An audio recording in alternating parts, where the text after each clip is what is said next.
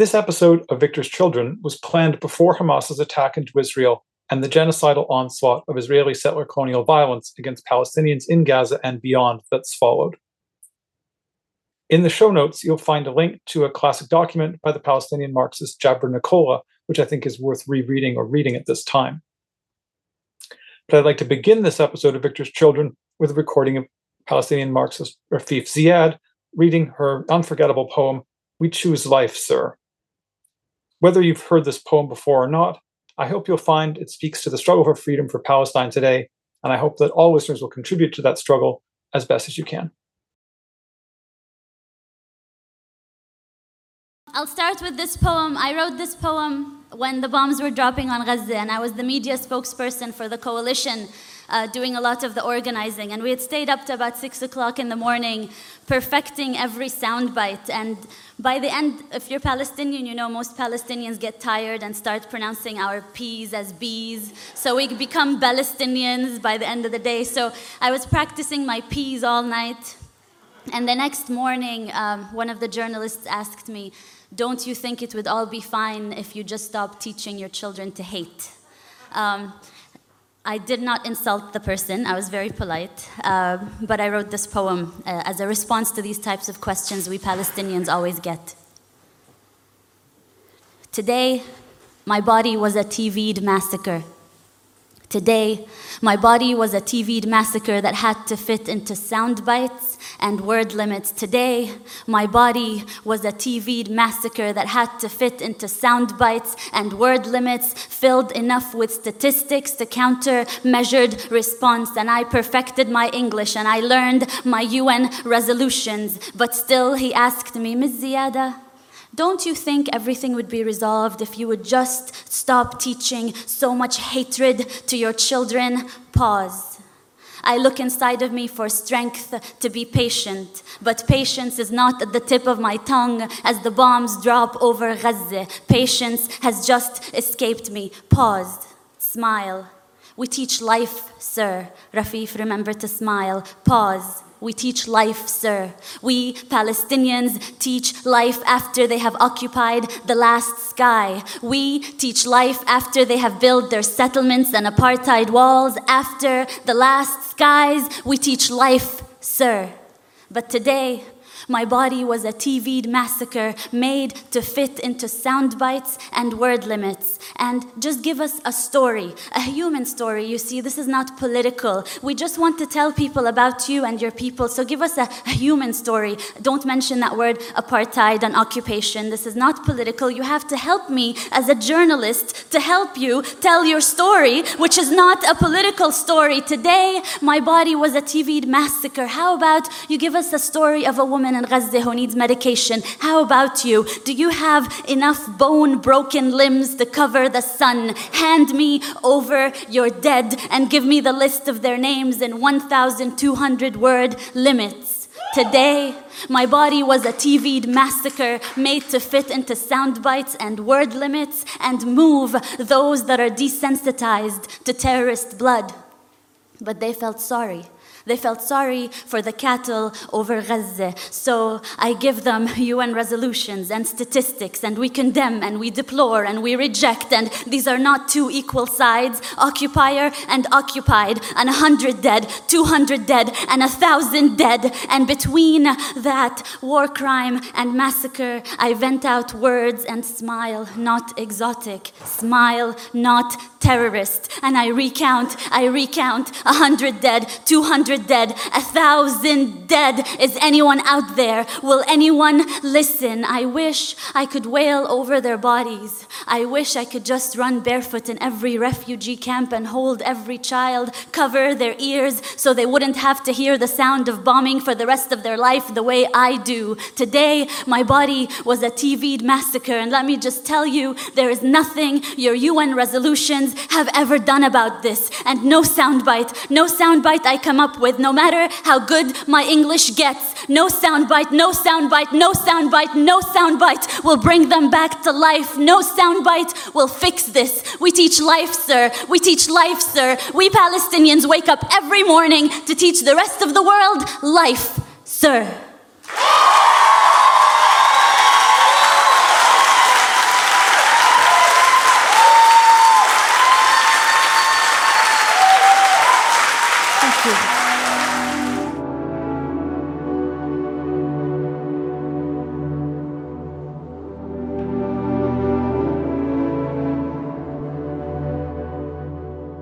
Welcome to Victor's Children, a podcast from so called Canada talking socialism from below. My name is David Camfield. I live with my partner and cat in Winnipeg, Manitoba, which is in Treaty 1 territory, the traditional territory of Anishinaabeg, Cree, Ojibwe, Dakota, and Dene peoples, and the homeland of the Metis Nation. All those of us in the Canadian state who aren't Indigenous need to commit ourselves to the struggle against settler colonialism.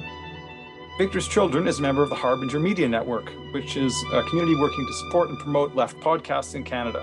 Check out other shows like Tech Won't Save Us, Anti Girl Boss Socialist Club, and Alberta Advantage. Uh, you can look at the shows list at harbingermedianetwork.com.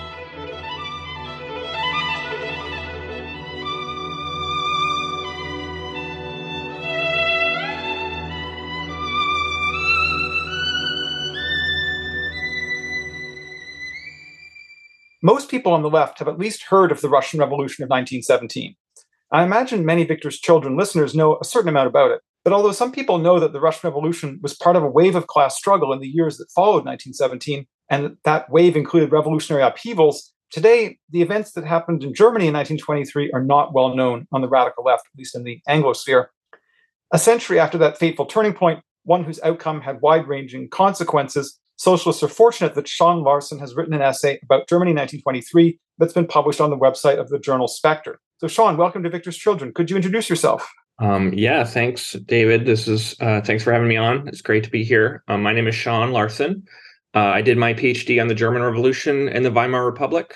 I'm political education coordinator at Haymarket Books and a founding editor of Rampant Magazine, which is based in Chicago. You want to just tell listeners a little bit about Rampant? Sure. Um, you can find Rampant at rampantmag.com.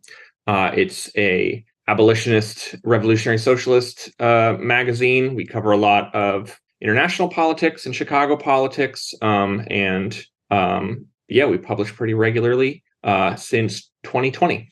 Great, thank you. Uh, so before we talk about 1923, we actually have to go back uh, and understand the German Revolution of 19, 1918 and some of the things that happened after that. So I realize this is a big ask, but can you take us through the main events between, say, 1918 and the middle of 1922? Just the the key things that happened. Uh, sure, I can try. I think this is a constant issue with trying to grapple with the dynamics of 1923, which I consider the most revolutionary period in the five years of the German Revolution, um, for reasons that we can get to. But in order to get there and in order to have conversations about it, you kind of have to know uh, the history that led up to it, um, which built the foundations of the situation we saw in 1923. So, starting with the First World War, people probably know um, that you know there was a, a huge socialist movement in Germany before the First World War, organized in the Social Democratic Party of Germany.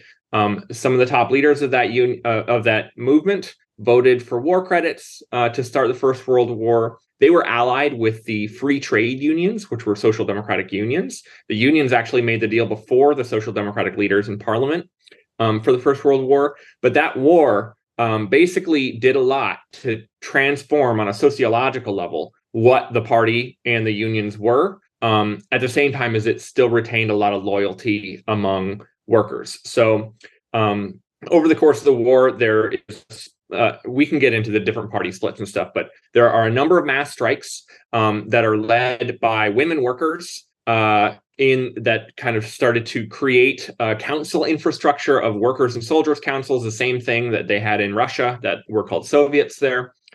Um, they spring up all around the country uh, pose an alternative power structure. In late 1918, there's the November Revolution, overthrows the Kaiser, um, and the councils persist. Um, the efforts for the councils were spearheaded also by a group in the unions called the Revolutionary Shop Stewards. Um, they were primarily in the metalworking industries, which were really key to the war. Um, and uh, they also were took on leading roles in the councils after the fall of the Kaiser, there's a pretty crucial um, alliance that's formed between the leaders of the free trade unions and the industrialists. And, and in Germany, the industrialists were vertically integrated. Um, they're very powerful, uh, huge organizations with with branches in all different spheres, led by this like same few people. Um, and so they're united on a scale that maybe we wouldn't see um, in in other situations. Um, a lot of that was due to the war. Um, but they come together and they form this this alliance, this institution um, called the Zentralarbeitsgemeinschaft or the Central Working Group. And that creates the conditions that the uh, the German economy and, and politics really function around for the next four or five years. Um, and so we'll come back to that later. But I just want to mention that because it's really important in understanding the first phase of the Weimar Republic. After that is created, there's a persistent dual power scenario. So a few social democratic leaders join a kind of provisional government at the same time as there's this council power challenging them. Um, the council bid for power against the government fails for a variety of reasons in December and January 1918. And then uh, in January, um, revolutionaries like Rosa Luxemburg and Karl Liebknecht are murdered by the proto fascist Freikorps uh, under the command of Gustav Noske, who is also a social democrat. Um, throughout the spring of 1919, uh, communists and Spartakists, um, that's the Rosa Luxemburg's group, were rounded up in city after city and shot dead by the Freikorps in a pretty bloody campaign, which obviously caused some resentment, um, we can call it, among communists for the SPD. Um, but it also kind of stabilized the the you know it killed the council movement and it stabilized the first uh, phase of the um, Weimar Republic um, and ended the first phase of the revolution. After that, over the next year or so, there's a second phase. Um, there's actually a great book about this that was just translated. It's by Axel Weipert called The Second Revolution.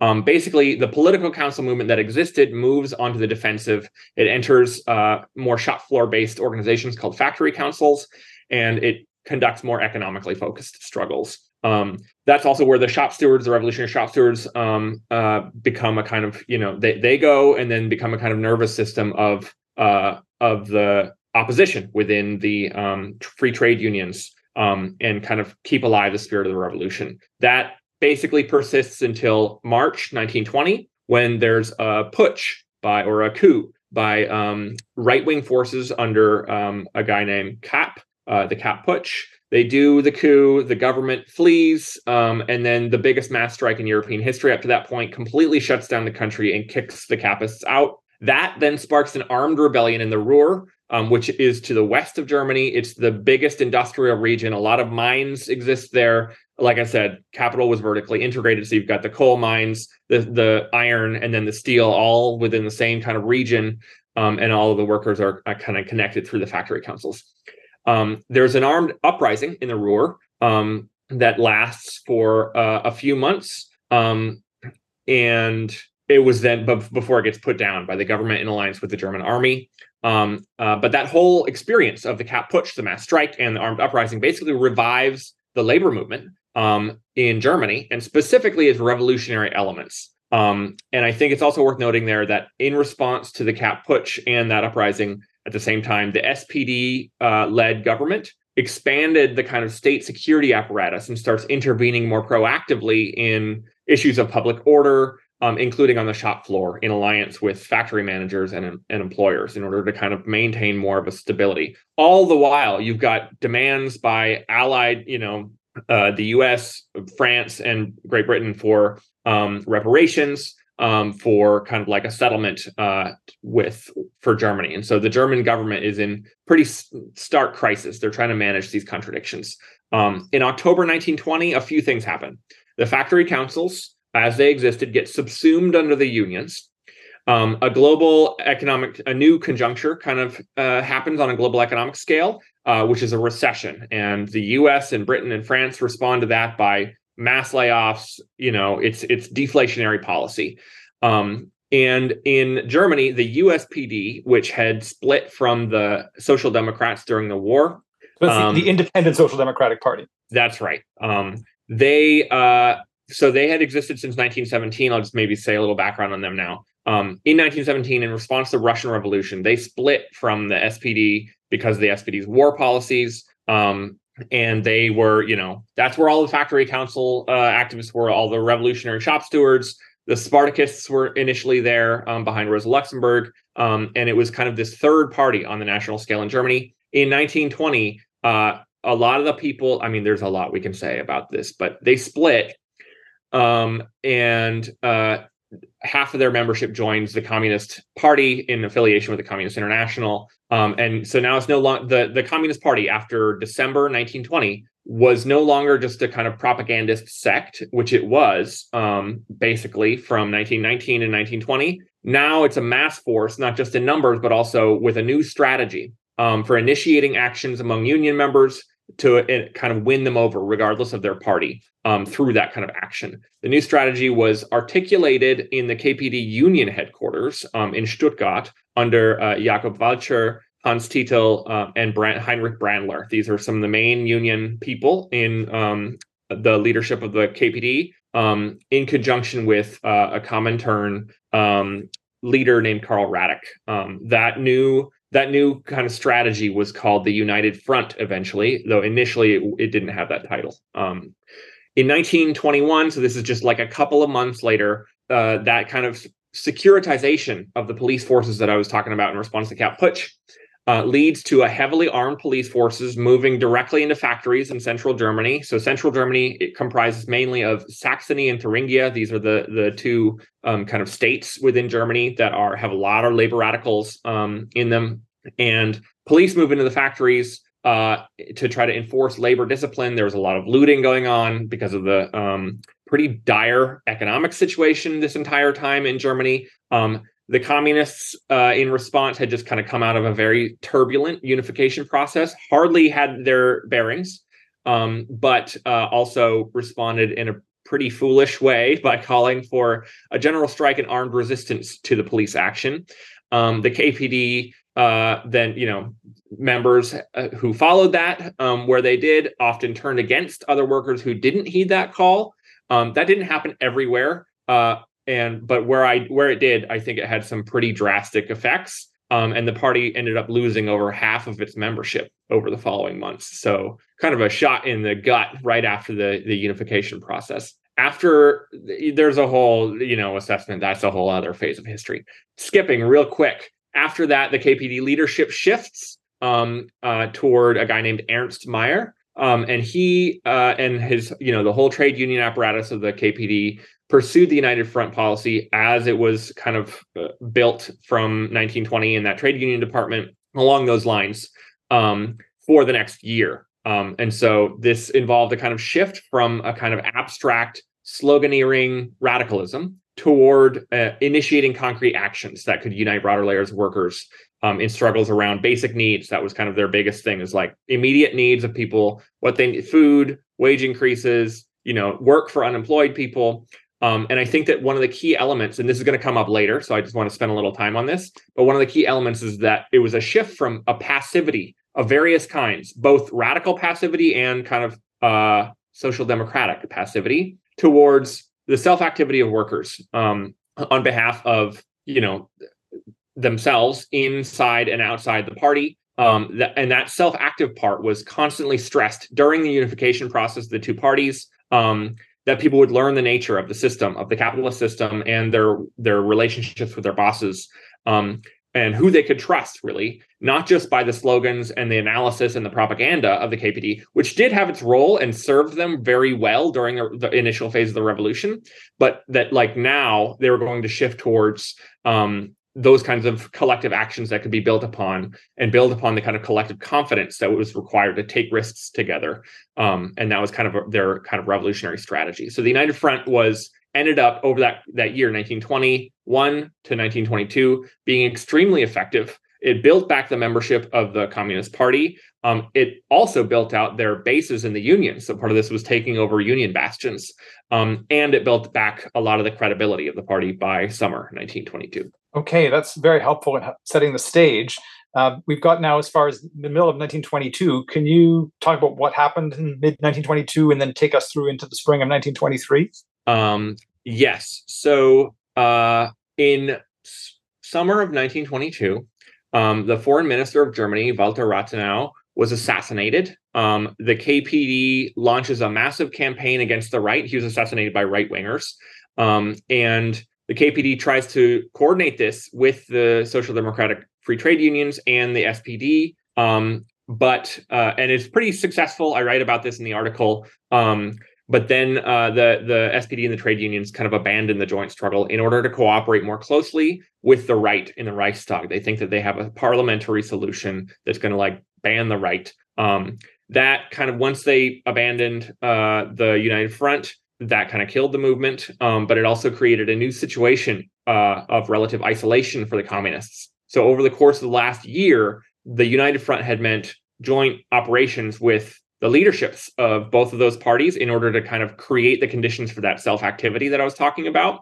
After this point, there's a shift towards more isolation at the same time as the Communist Party is much stronger, has its own footing um, by like late summer 1922. So the KPD then shifts the the United Front strategy, still within the full parameters of that strategy, toward the relaunch of a national factory council movement on a on a kind of more revolutionary basis um, and concentrated its efforts on on building those. So that actually comes out of another council movement, which was not initiated by the communist parties, called the control committees, and these were lar- led almost entirely by uh, women, workers, housewives, non-workers. Um, to um, control the prices of this kind of spiraling inflation, because what happens when Rathenau is assassinated is the persistent inflation in Germany um, also starts to take on uh, elements of hyperinflation, which it just like spirals up and up. People have seen these images of workers with wheelbarrows full of uh, full of German marks. You know, you get your wages devalued within a couple of days, and so you really gotta. Um, it's just it's a financial situation that caused a lot of chaos. Um, but so the control committees came out of that, and from those um, also uh, the factory councils um, started to emerge with KPD help. The hyperinflation um, was also squeezing employers organizations. Um, and so, you know, they they by this time over the course of the fall, especially launch uh, an employers offensive, uh, and um, they're trying to basically terminate the conditions of the Zentralarbeitsgemeinschaft, that central working arrangement. The key element of which was the eight-hour day. Um, and I I think that it's important to say like the eight-hour day was was a very important reform. It improved workers' lives, but it also had structural effects on the German economy. It meant employment was kept up. It meant that when US and France and Great Britain introduced deflationary measures and made, you know, basically kicked a lot of people out of work to rationalize their industries to make them competitive again in the recession.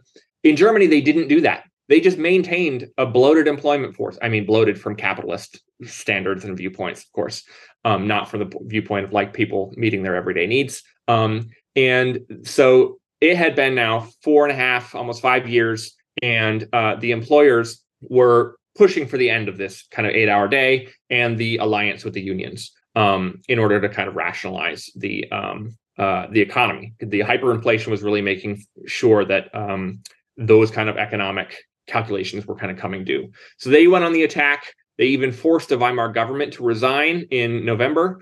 Um, and it looked like the big class confrontation between the workers and the employers was about to happen at the end of 1922. But then the French occupied the Ruhr, and that kind of temporarily suspended the the conflict both between um, I mean the the conflict between the employers and the government. They were really putting a lot of pressure on the government to kind of break the back of the labor movement um, in favor of you know once the French came in, there was a, they instituted a national front uh, of passive resistance against the French. So the new government under a guy named uh, Cuno um, was also able to temporarily stabilize the German currency, um, the mark, uh, from February to April, even though it was at a pretty astronomical level already. Um, and so over the course of the spring, there's some relative stability with this national front going on. That, though, collapses in mid April, um, which then unleashes a kind of new wave of worker unrest. Right. So in May of 1923, a strike wave began in the Ruhr, which was a crucial manufacturing region, as you had mentioned. Um, so can you talk about how this strike wave was different than the previous ones and how the Communist Party, the KPD, responded to the difficult situation that was then created? Um, yeah. So uh, the French had occupied this region called the Ruhr, um, the industrial region. Um, and by that point, the unions uh, especially in the Ruhr, had been integrated into the state again as a kind of cross class administrators of this passive resistance because Germany couldn't rely on, you know, the structures of the German government in the Ruhr because it was occupied by the French. And so they, in order to maintain this national front of passive resistance to the French, um, they relied on private organizations. And one of the big ones was the unions. Um, so those unions were not fighting employers, even though wages were collapsing with the hyperinflation. So that's the conditions in which um, you know unemployment also starts to rise um, because of French seizures of um, different assets. Um, and the unemployed councils start to emerge uh, alongside the factory councils and the control committees.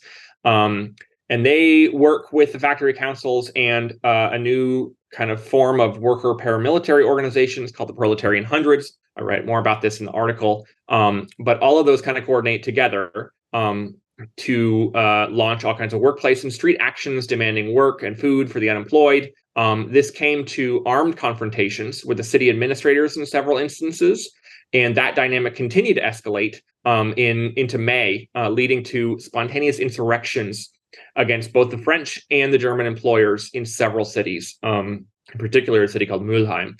Um, although the the KPD had been steadily escalating the strikes and actions through this united front strategy all year, um, the this kind of wildcat movement in May was really started to escape the control of the communists, and so the party turned toward reining in uh, the movement by shifting um, it to kind of purely economic or wage channels and cutting out um, the kind of more flammable political demands and campaigns. And the reason that they did this, the reason that they kind of started to rein in the movement was because uh, they feared of the you know the relative isolation of the Ruhr. So this was the only region in Germany that was occupied by the French.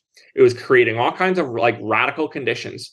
Um, but they did, the KPD didn't want to have a revolution in the one province um, and they fully thought that, that that was like on the table. Um, they said we could have established proletarian power and a dictatorship of the proletariat in the Ruhr, no problem, if we had like let the let this movement continue. But they didn't want to do that because they feared that there would be no support from the rest of the country um, when the inevitable retaliation came through, both from the French and from the German government. Um, and they didn't want it to be crushed and it to be a whole demoralizing experience. Mm-hmm. So then, during the as the spring is ending and going into summer of 1923, on the far right, we have a, a, growth of fascist activity. So, can you tell us a little bit about what the Social Democrats, the SPD, did, and, and what the Communist Party, the KPD, did in response to this growing far right uh, threat? Yes. So, um, a lot of the growth of the far right. So, it was happening in the Ruhr. I think that the anti-French um, passive resistance and National Front really helped to spur on the, the growth of the far right in um, in the Ruhr. Um, the far right were also acting as security forces in many areas, but it also the main area um, and kind of bastion of the far right was in Bavaria. Um, so the fascists were um, organized in a number of different groups, including the NSDAP, the Nazis. Um, and in Bavaria, I think it's instructive to look at just how how these kind of things developed because it was kind of at the at the forefront of um, the fight against fascists. The SPD um, members in Bavaria. Uh, so this is different from the national government. They often had conflicts between the, lo- the local organizations and the national government within the SPD. But in Bavaria, they initially kind of hesitantly formed self-defense organizations, um, armed self-defense organizations uh, that also came after a lot of communist pressure. Um, but they really kind of failed to use them effectively um, against the Nazis. They had them, um, but would refuse to kind of. They would protect workers' meetings. Um, but when whenever there were demonstrations called, um, the the SPD often shied away from kind of like shows of force. Um, so when the Nazi threats uh, kind of came over the summer, they're they're like raiding homes and uh, Jewish shops and um, worker union halls, um, and the the the paramilitary organizations I think um, weren't really uh, used to kind of protect uh, the worker organizations.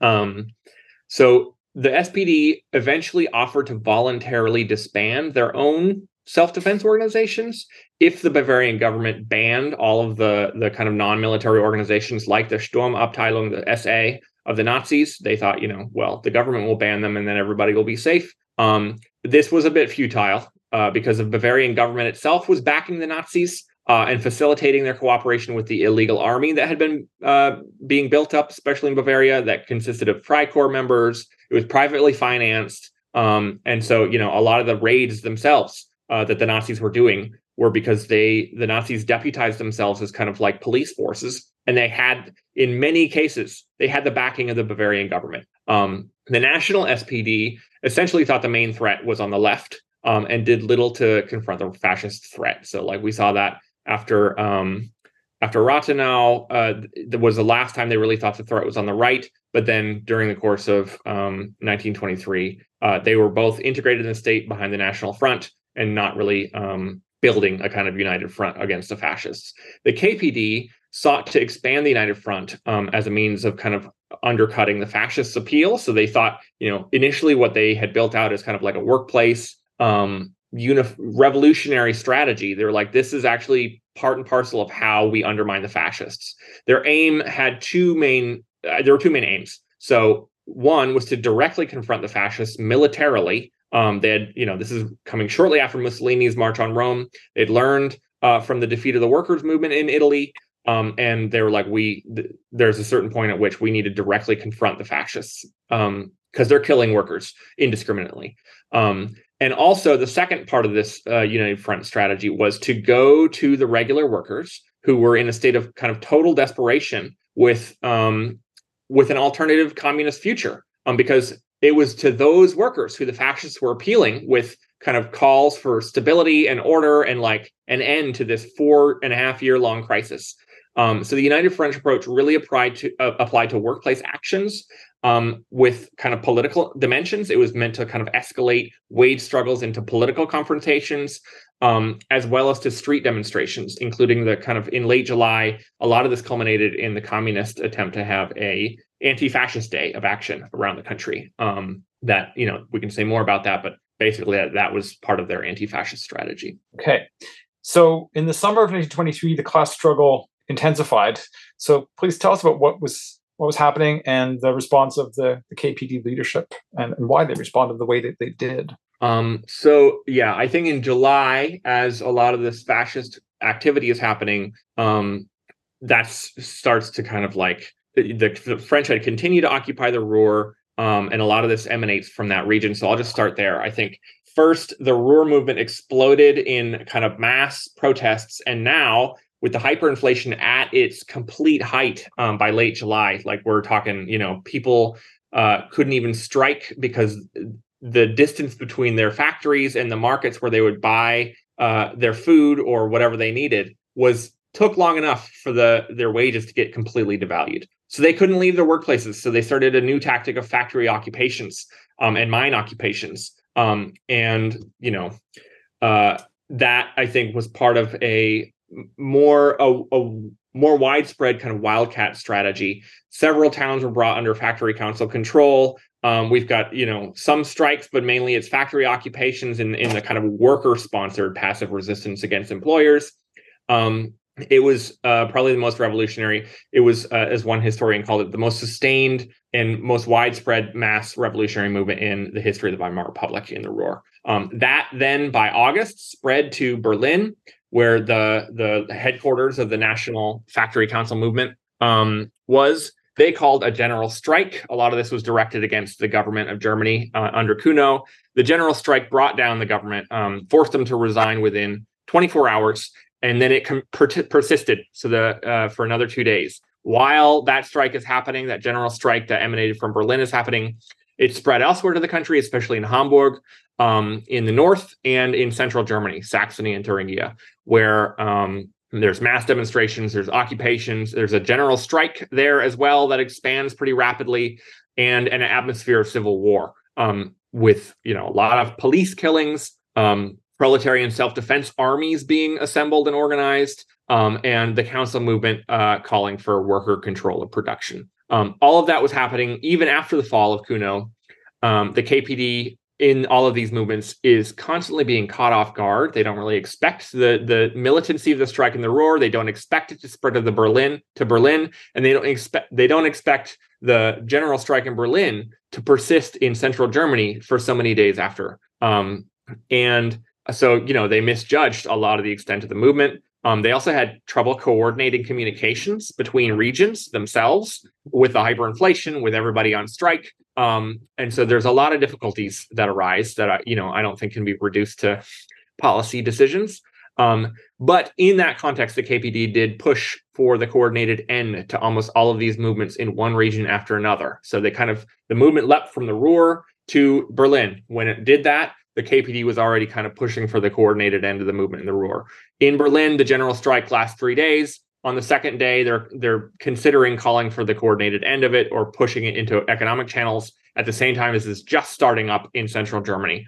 Um, and then in the end in central Germany, they also call for the um, coordinated end. Um, again, the same reasons. Uh, they fear retaliation um, and they're also assessing that the workers weren't ready to push the movement further um, in their kind of state of total desperation. And I cannot emphasize enough the degree to which the hyperinflation is just collapsing social reality around people at this time. So after those strikes are kind of brought to an end, a new government, um, what was called a grand coalition of a number of the, the bourgeois parties, in conjunction with the with the participation of the SPD um, as a kind of left cover, come into power they sought to stabilize the mark uh, on the backs of the workers. So, like uh, on the terms of the employers by killing that kind of post war um, arrangement with the eight hour day. Um, and that really is like when once they're able to do that in September, um, I think is where you see the first phase of the kind of economic backbone of the Weimar Republic come to an end.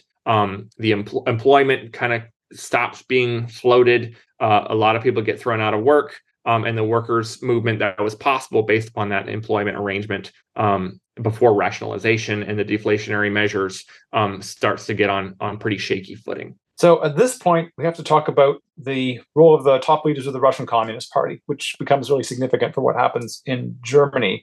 Um, it's worth understanding here that at this point, Lenin had not yet died, but he was out of the picture. He'd been incapacitated by a stroke um, and sent to a sanatorium after that. So, can you just talk about um, the role of the leaders of the the Communist Party in Russia and you know what their decisions were, and then what happened in terms of the top leadership of the the KPD in, in Germany.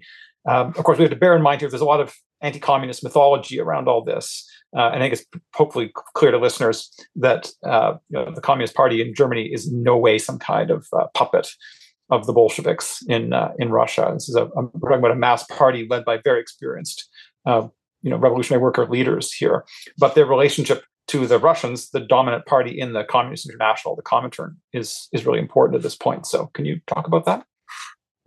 Yeah. Um, yeah. So um, I think you know the Comintern leaders. A lot of different Comintern leaders had been coordinating with the German Party uh, over uh, a number of years prior to this. So this is not like an introduction of a new force. Um, but I do think that there was an introduction of a, a pretty new um, approach to that collaboration. Um, so in August, kind of after the mass movement, uh, Zinoviev, uh, who is the leader of the Comintern, the Communist International, uh, decided uh, that an insurrection had to be organized in Germany now. Um, and he laid out a plan for it um, in mid August. The KPD then followed that plan uh, to organize an insurrection, to procure arms, um, basically uh, to kind of con- conspire for this kind of um, revolution that was going to happen, um, the German October, which they called, not because it was planned for October, uh, though you know eventually it was. Um, initially, it wasn't, but rather it was supposed to model um, be modeled on the uh, Russian October. Um, so the KPD followed this plan by going underground, basically in Germany, um, they withdrew from all of their leading posts in the council formations um, that had led these mass strikes and actions um, in order to prepare militarily for the kind of secret uh, revolution and get their organization centralized enough to carry it out. A lot of this centered, uh, these plans kind of centered on the central German regions of Saxony and Thuringia. These were industrial bases, especially of like um, the chemical industry and uh, what they called electrotechnical industry at the time. Um, and uh, they were also important because they were governed; those those states were governed by um, what were called left SPD members, um, who had a lot of friction with the national SPD leadership, um, and were willing to ally with the Communist Party.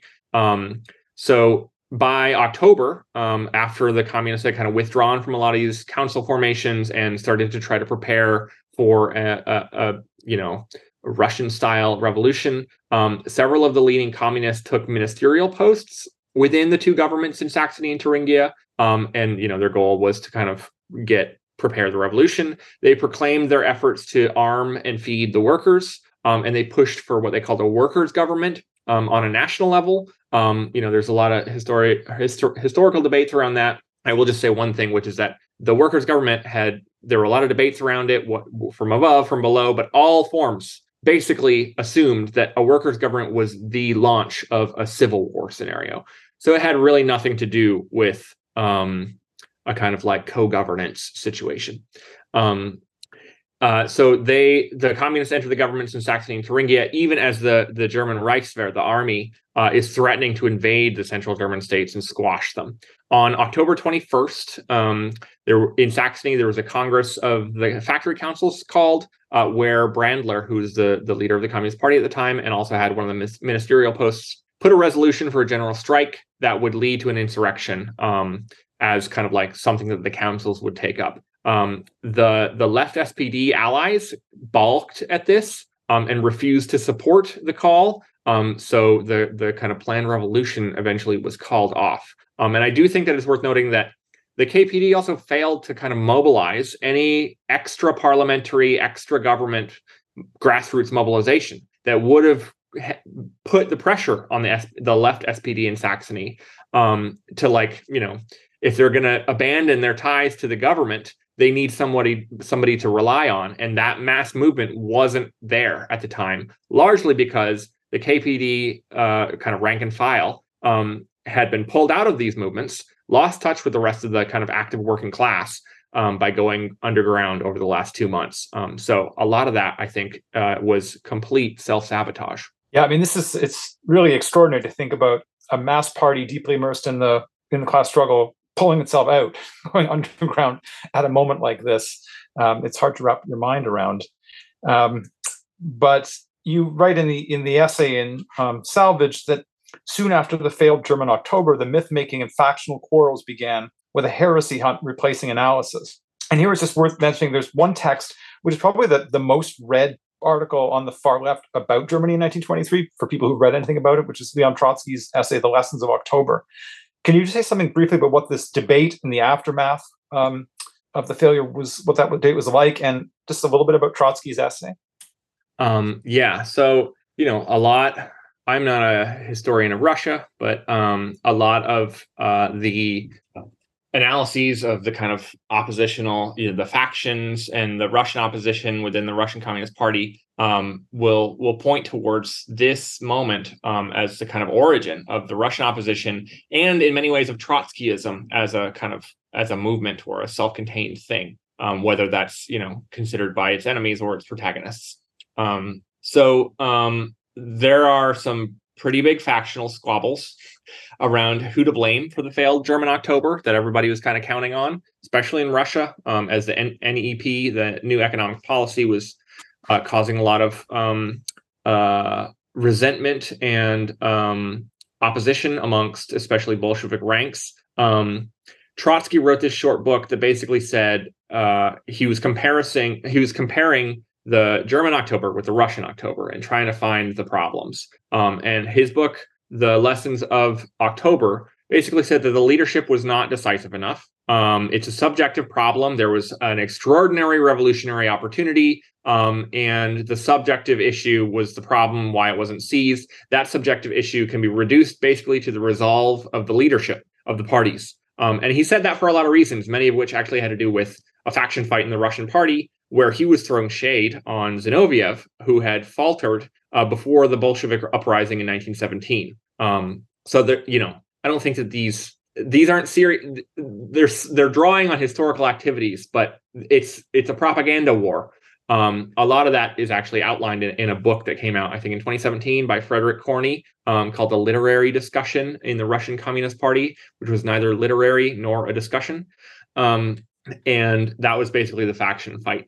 But Trotsky's um, assessment of Germany ended up having a lot of influence, even over historians, like half a century and, and more later. Um, so uh, I think that Trotsky's assessment, his analysis, basically turns the question of political strategy into one of moral fortitude of the leaders. Um, and uh, you know that I think had effects on on on the Russian party fight. There was an alternative analysis put forward at the time and then much later in like 1930, 1931 by Brandler's close ally in the former KPD leadership, um, uh, a guy named August Thalheimer. Um, um, and his goal was to try to combat the various myths and kind of self justifications built up around 1923. There's actually a few books that were written in Germany that kind of took Thalheimer's line um, by Jens Becker um, and Harald Jentsch, even a book about 1923 that gives more sociological uh, detail around the, the 1923 movement. But Thalheimer's analysis stressed that the objective conditions in Germany were not right for revolution. So basically, Brandler's and the, the Centrale, the leadership of the KPD's decision not to launch an insurrection was therefore justified if the objective conditions weren't ready.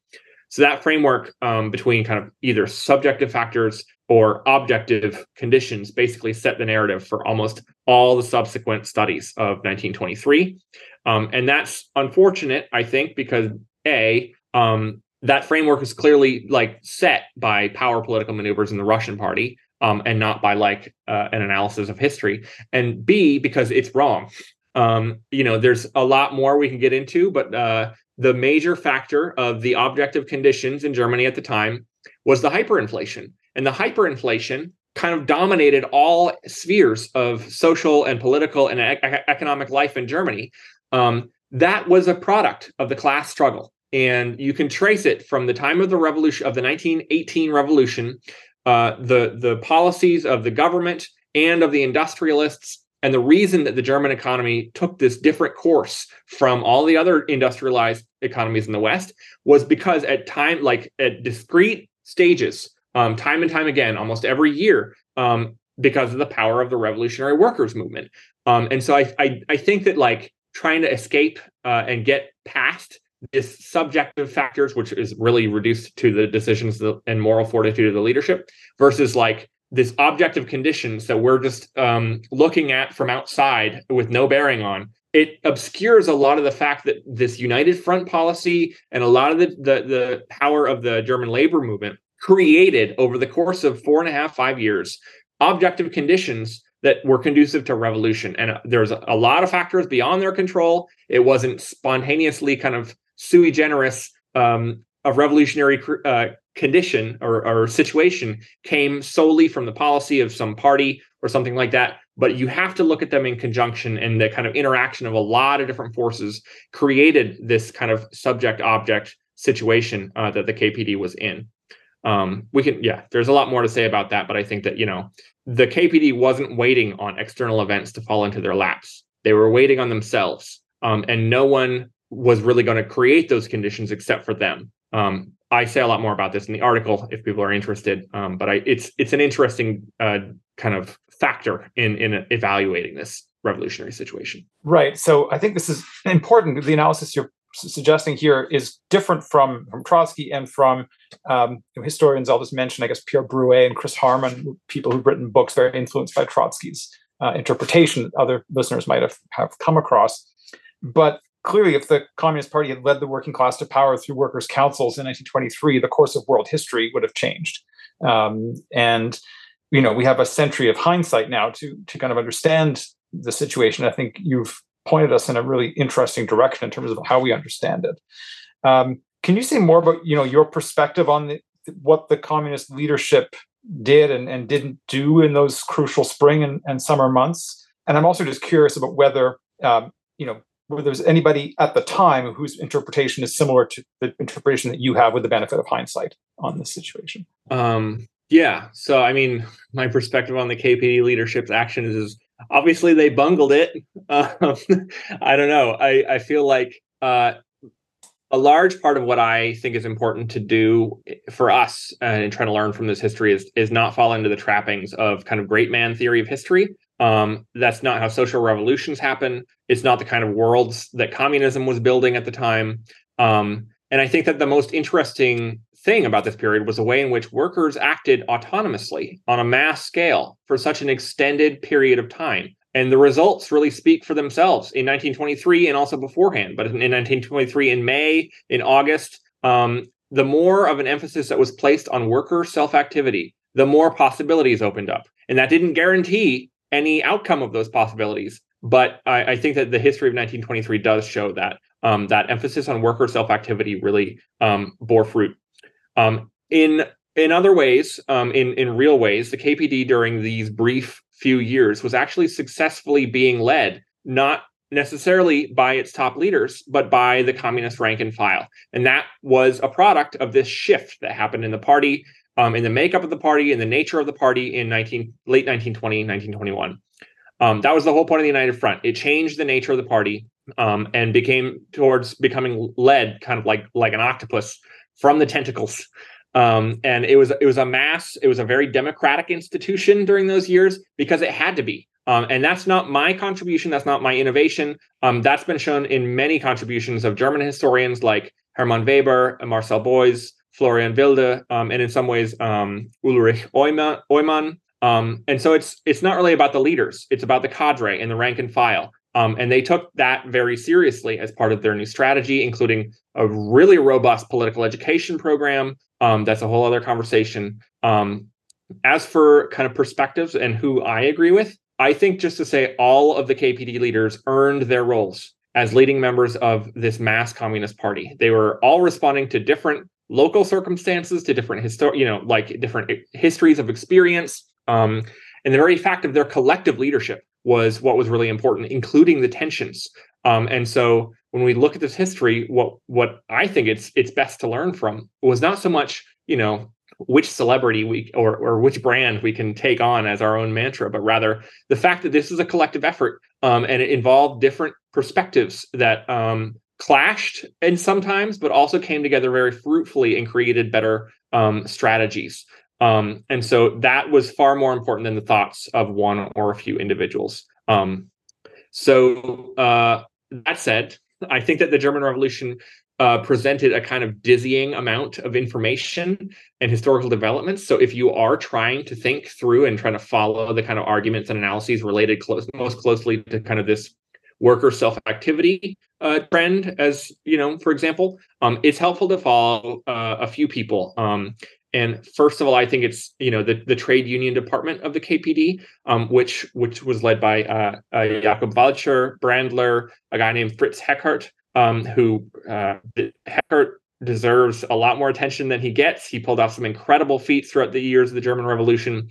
Um, so there's that trade union department um, that was set up after the the fusion of the party and the Turned United Front. And then, in addition, for this worker self activity kind of trend, I think it's also helpful to follow the writings of um, and the activities of Ernst meyer Um, his uh, wife wrote a book called Inside German Communism that's very helpful in understanding where he was coming from. Also, Clara Zetkin, uh, persistently from like the time of Engels to the time of Hitler, was a force for like a powerhouse legend in the party. Um, and then finally, I'll just say um, Karl Radek uh, wrote a lot uh, that was based around this kind of uh, self-activity perspective. He was the first person to systematically articulate the United Front strategy in January 1921, um, after it was developed within the trade union department of the KPD.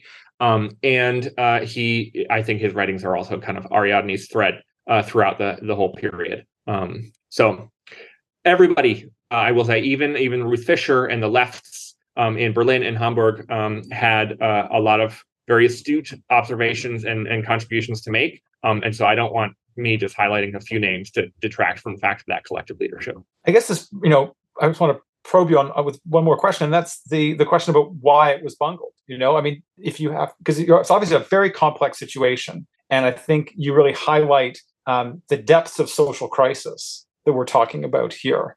Um, you know, this is, and it's really important, I think, for us not to kind of um, yeah, like be armchair quarterbacks on this, or, or, you know, to kind of from a from a distance to um, arrogantly, um, n- you know, fail to recognize the complexity, the, the difficulty of the situation. But can you just say a little more about why you think, you know, despite this this wealth of experience um, and political sophistication uh, in the collective leadership at different layers in the party, that it did play out the way that it did? Not I mean, to judge, but to understand, right? Yeah, yeah. Totally. Um, I think that there's a lot of different factors, and I what I try to do is lay out the different factors um, and and not make the the hard case that one predominated over the other. Um, those factors included just because I'm trying to learn from this in in conversation with others too. You know, um, I think that some of those factors included, um, you know, over the course of the spring of 1923,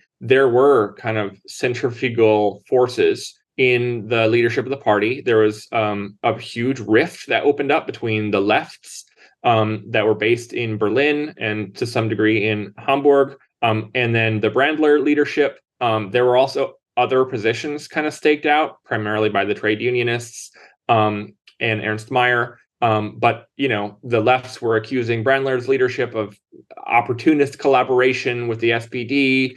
Uh, Brandler's leadership was accusing the lefts of um, of kind of wanting to just revert to this kind of uh, just call make the call for political workers councils and that'll solve all the problems um, which they had worked so hard over the last two years to to kind of step climb their way out of. Um, and these rifts uh, got really bad and it eventually led to a mediation process in moscow in may during this movement that had broken out in the ruhr um, so i think that you know like we could look more it, there's a lot that's been written about um, the kind of the the the leadership focus of of the both the Russian and the German communist parties. There's something that's happening there, not just because the leaders are geniuses, but because they represent trends within the workers' movement. Um, the deg- the degree to which they represented trends, I think, is is also subject to dispute. Pierre Broué, for example, says that basically every single district was united uniformly behind each leader. I think that that's been disputed in a lot of the subsequent historiog- uh, historiography. Though I think there's also a grain of truth to that in, in several cases. People just not paying attention to the squabbles in leadership. So they just trust the people they know.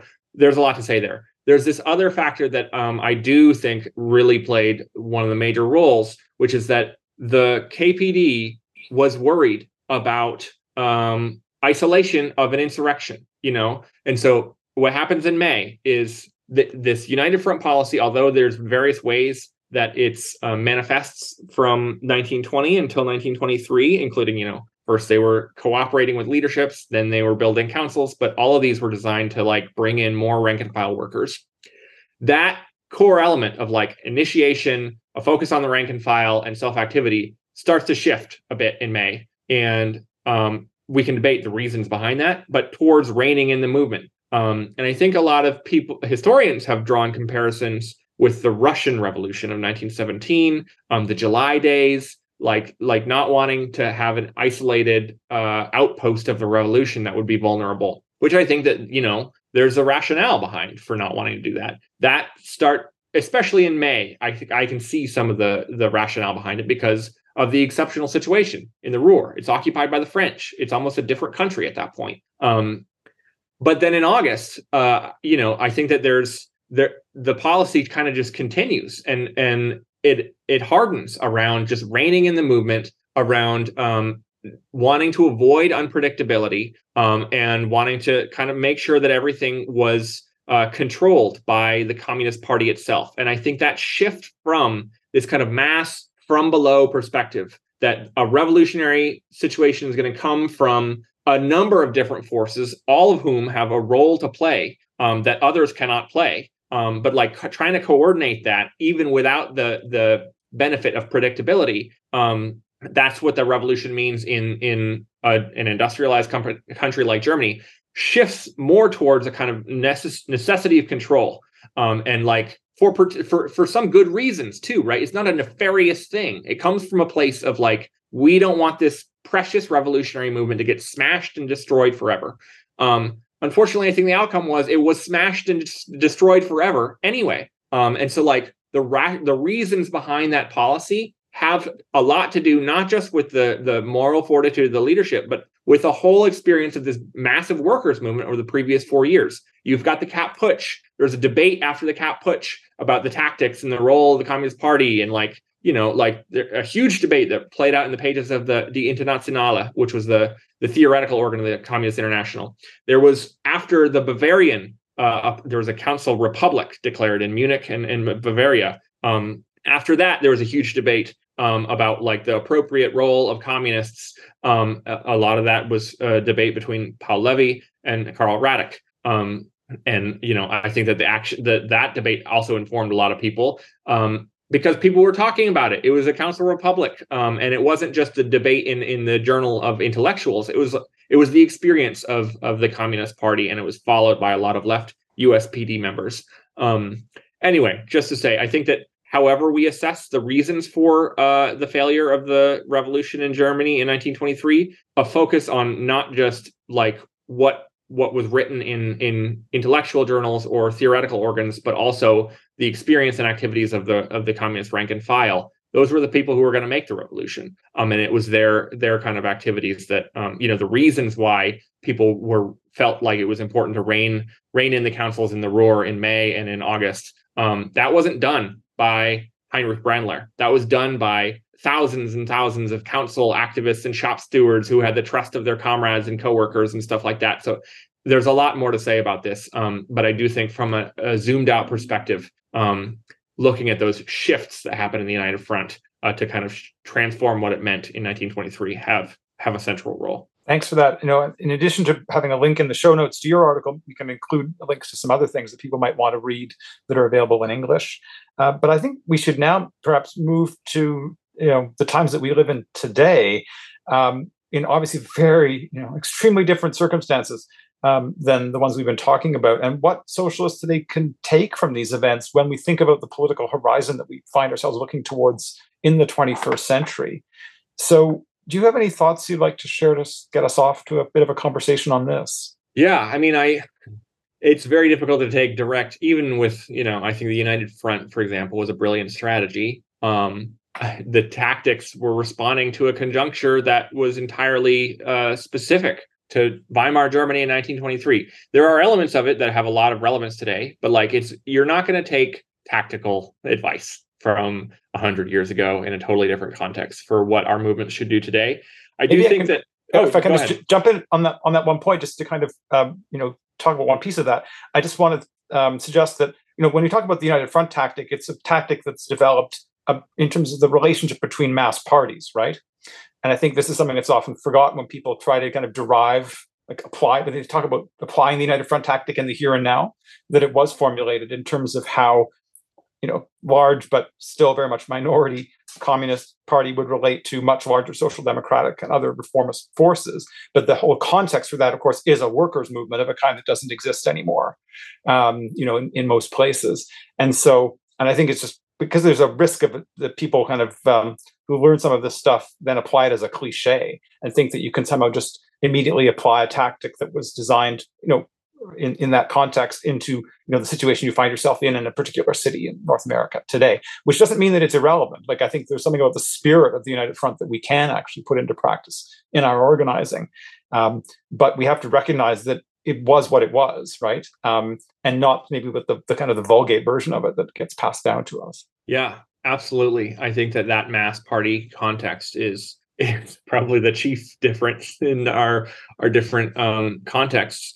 I I also think that the United Front was not just about alliances. Um, well, first of all, it was about alliances with mass parties, including parties to the left of the KPD. That was always part of it. Um, it was also about a shift from propaganda to uh, initiatives, concrete initiatives around immediate needs. And so I would always uh, uh, append a kind of like the United Front was about mass party alliances, but action oriented, um, initiative oriented, um, and that it was it was self activity. It was the birth of kind of self activity as a perspective in the communist movement, um, in explicit terms. So just to say about the United Front, I also think we're trying to learn from it um, if you today are convinced that capitalism cannot work, um, that we need an alternative to save the planet and save the future, you're going to have to think of what that transition is going to involve. And 1923 represents the high point of the post-war revolutionary wave on a global scale. Um, and it had particular effects. It's going to involve crises, and there's no way around that. And those crises are not self-caused; those are imposed by capitalism, of course. Um, but I do think that 1923 shows the stakes of refusing to submit and coming very close to overturning not just political figureheads in a government, but overthrowing a whole industrialized market economy. Um, and that process is going to shatter your world. So, like, think COVID, the pandemic, but on an escalating scale every year for four years, attended by uprisings each time. It just makes the whole world more malleable. And it also raises questions about okay, is this worth it? Um, the persistent crisis, and I think that like the the scale of the planetary crisis um, has a lot to do in terms of answering those questions, and it's not something that like there it's going to pose choices that are bad choices all around. Um, and it's just, I think it's something to grapple with as we're trying to think through a, a way to build a different kind of a future. Um, I also think that this history clearly shows the limits of a kind of commentary approach to politics. Um, you know, I think that that communist principles were the foundation of the communist movement, and it would not have existed or persisted without them.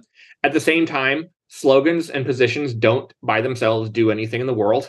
Uh, the KPD learned that uh, already by 1920. Um, that was the basis for ditching that approach um, and becoming a real revolutionary factor in Germany, um, as I've talked about. But like the point is that relationships mattered. The trust between workers had to be there in order to take those risks and take those actions collectively. And taking collective action was ultimately what changed the dynamics of the situation in their favor.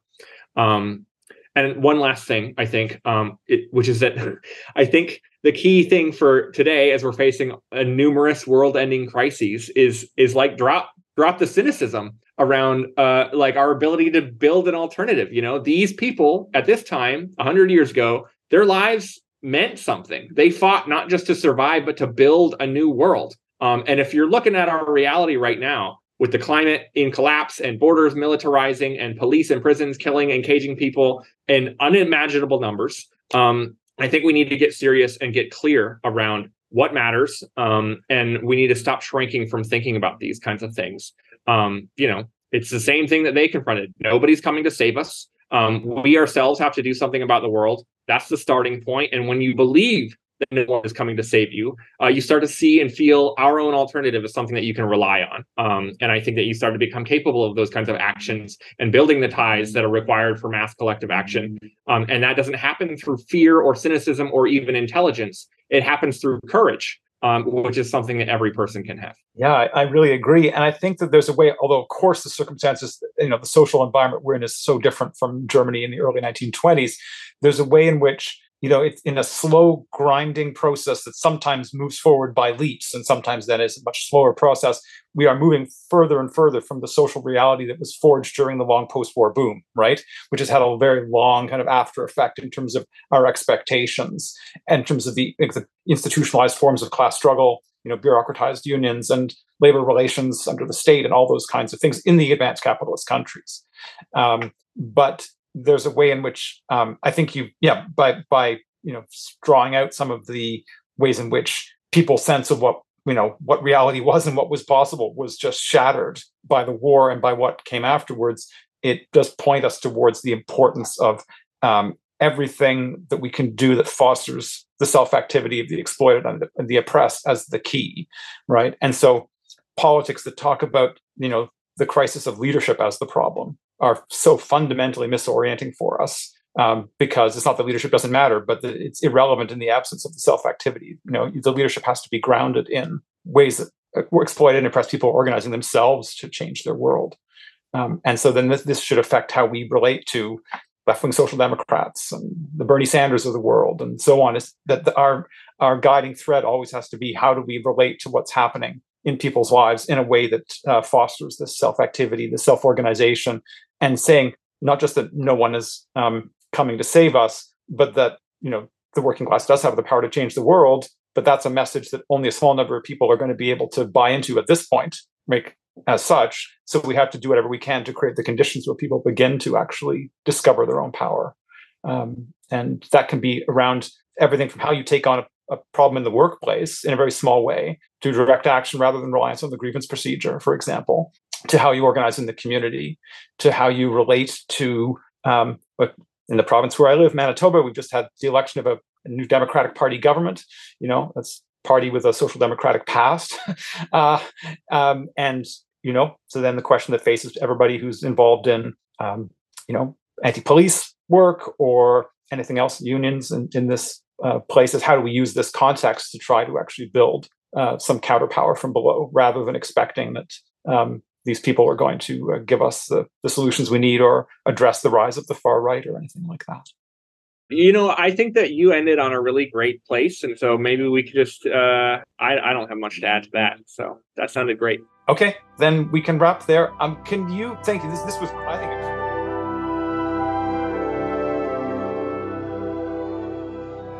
That's it for this episode of Victor's Children. I'd like to thank Jonathan Croker, the producer of Victor's Children, without whom the podcast wouldn't be possible. I'd also like to thank Posey Legg, who designed the graphic for Victor's Children. If you found the episode worth listening to, please do tell other people about the show, since word of mouth recommendations are especially helpful. If you don't subscribe through your preferred podcast app, please do. And while you're there, please give the show a high rating. It helps to promote us. If you have a suggestion for an episode or some other kind of constructive feedback, feel free to be in touch with me. You can contact me through victorschildren at gmail.com.